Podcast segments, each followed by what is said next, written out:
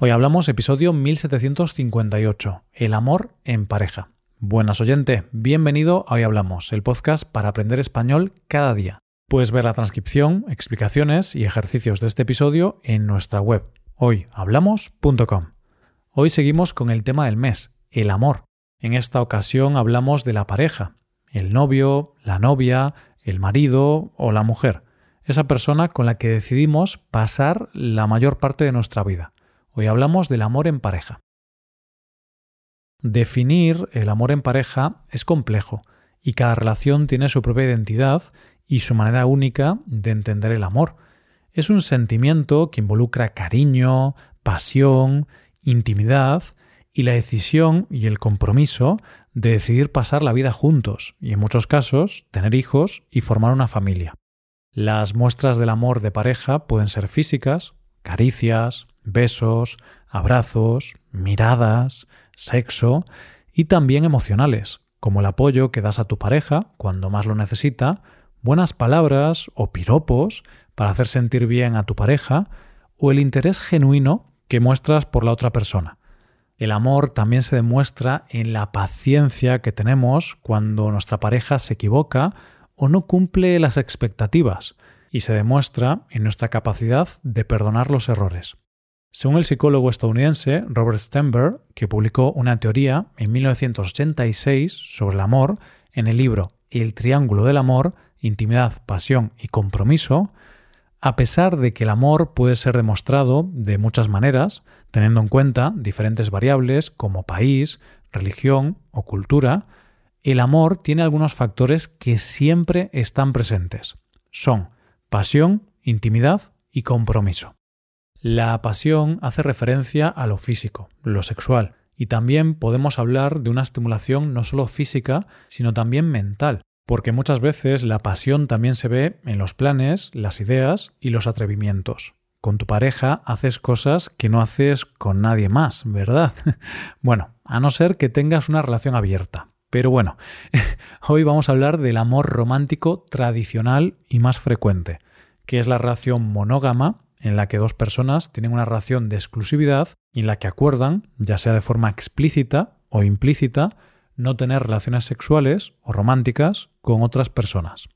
Entonces, el amor comienza con la pasión, pero sabemos que no solo se compone de pasión, porque eso, al principio, está muy bien, pero para que una relación avance necesita otras cosas.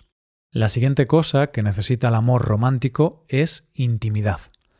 La intimidad es el vínculo y la conexión que tienes con esa persona. Seguramente tu pareja es la persona a la que puedes contar absolutamente todo. Es la persona que ha visto tu parte más vulnerable y es tu confidente.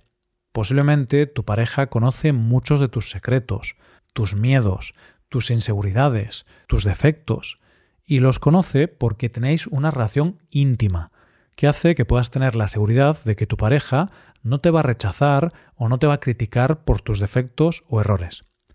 Y por último, este psicólogo habla del compromiso, que es una parte muy importante de una relación. El compromiso es la decisión consciente de estar con esa persona y respetarla y amarla en lo bueno y en lo malo. De hecho, a eso hacen referencia los votos matrimoniales.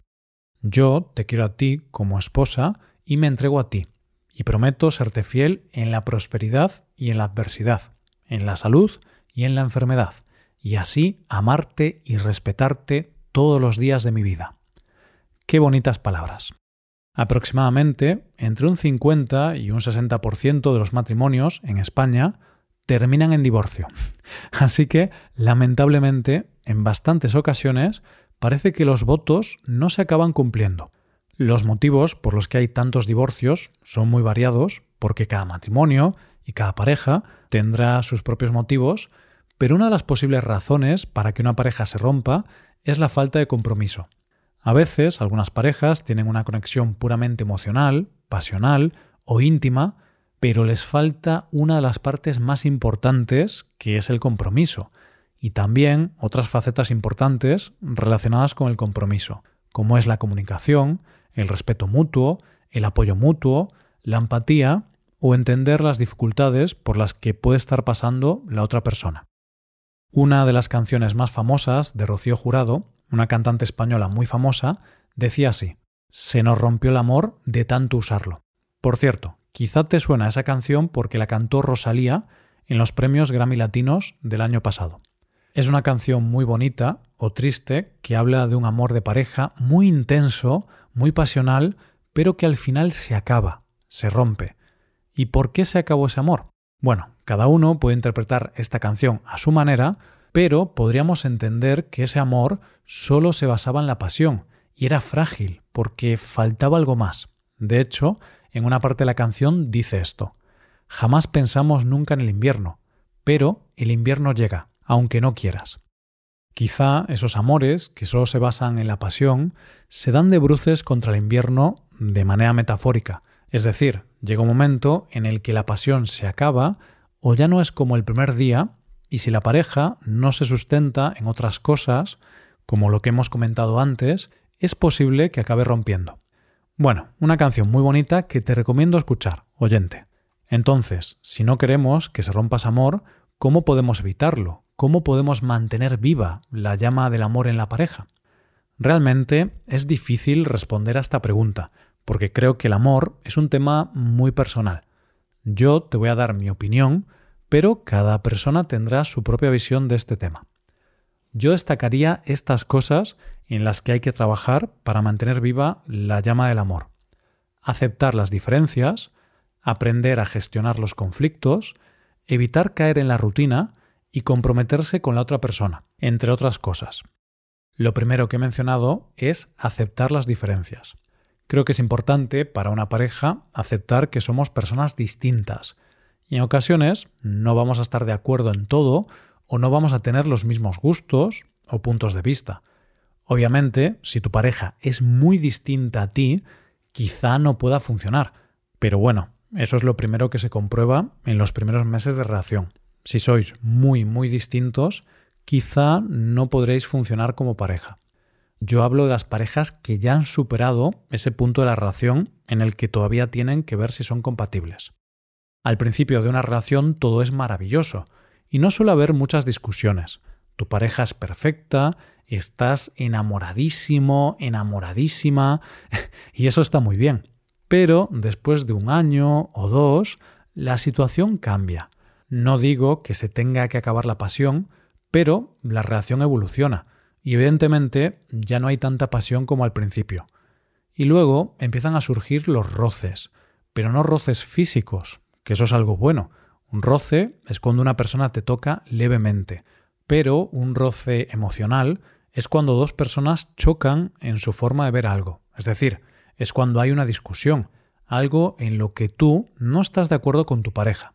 Bueno, pues cuando haya esos roces, va a ser crucial aceptar las diferencias con tu pareja y gestionar los conflictos adecuadamente.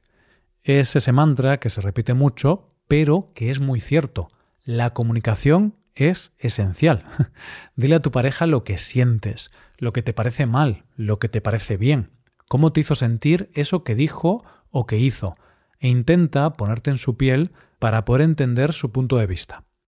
Yo he visto algunas parejas que con sus primeras discusiones y diferencias de opinión ya no fueron capaces de soportar la situación y rompieron. Quizá faltó trabajar en esto de la comprensión y gestión de conflictos.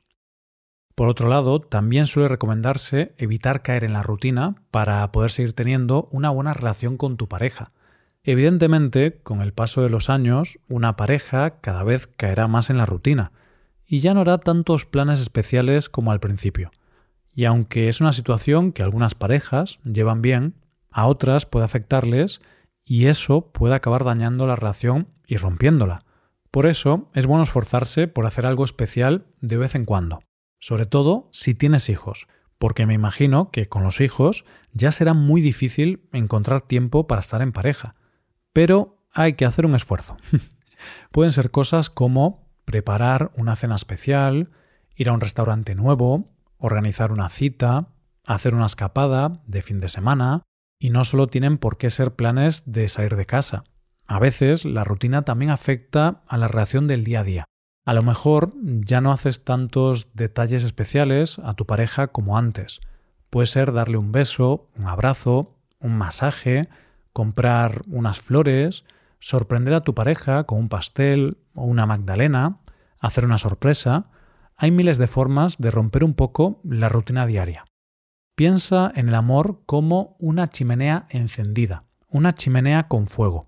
Para poder encender esa chimenea se necesitaron una serie de cosas, pero si no vas añadiendo leña, de vez en cuando ese fuego se apaga.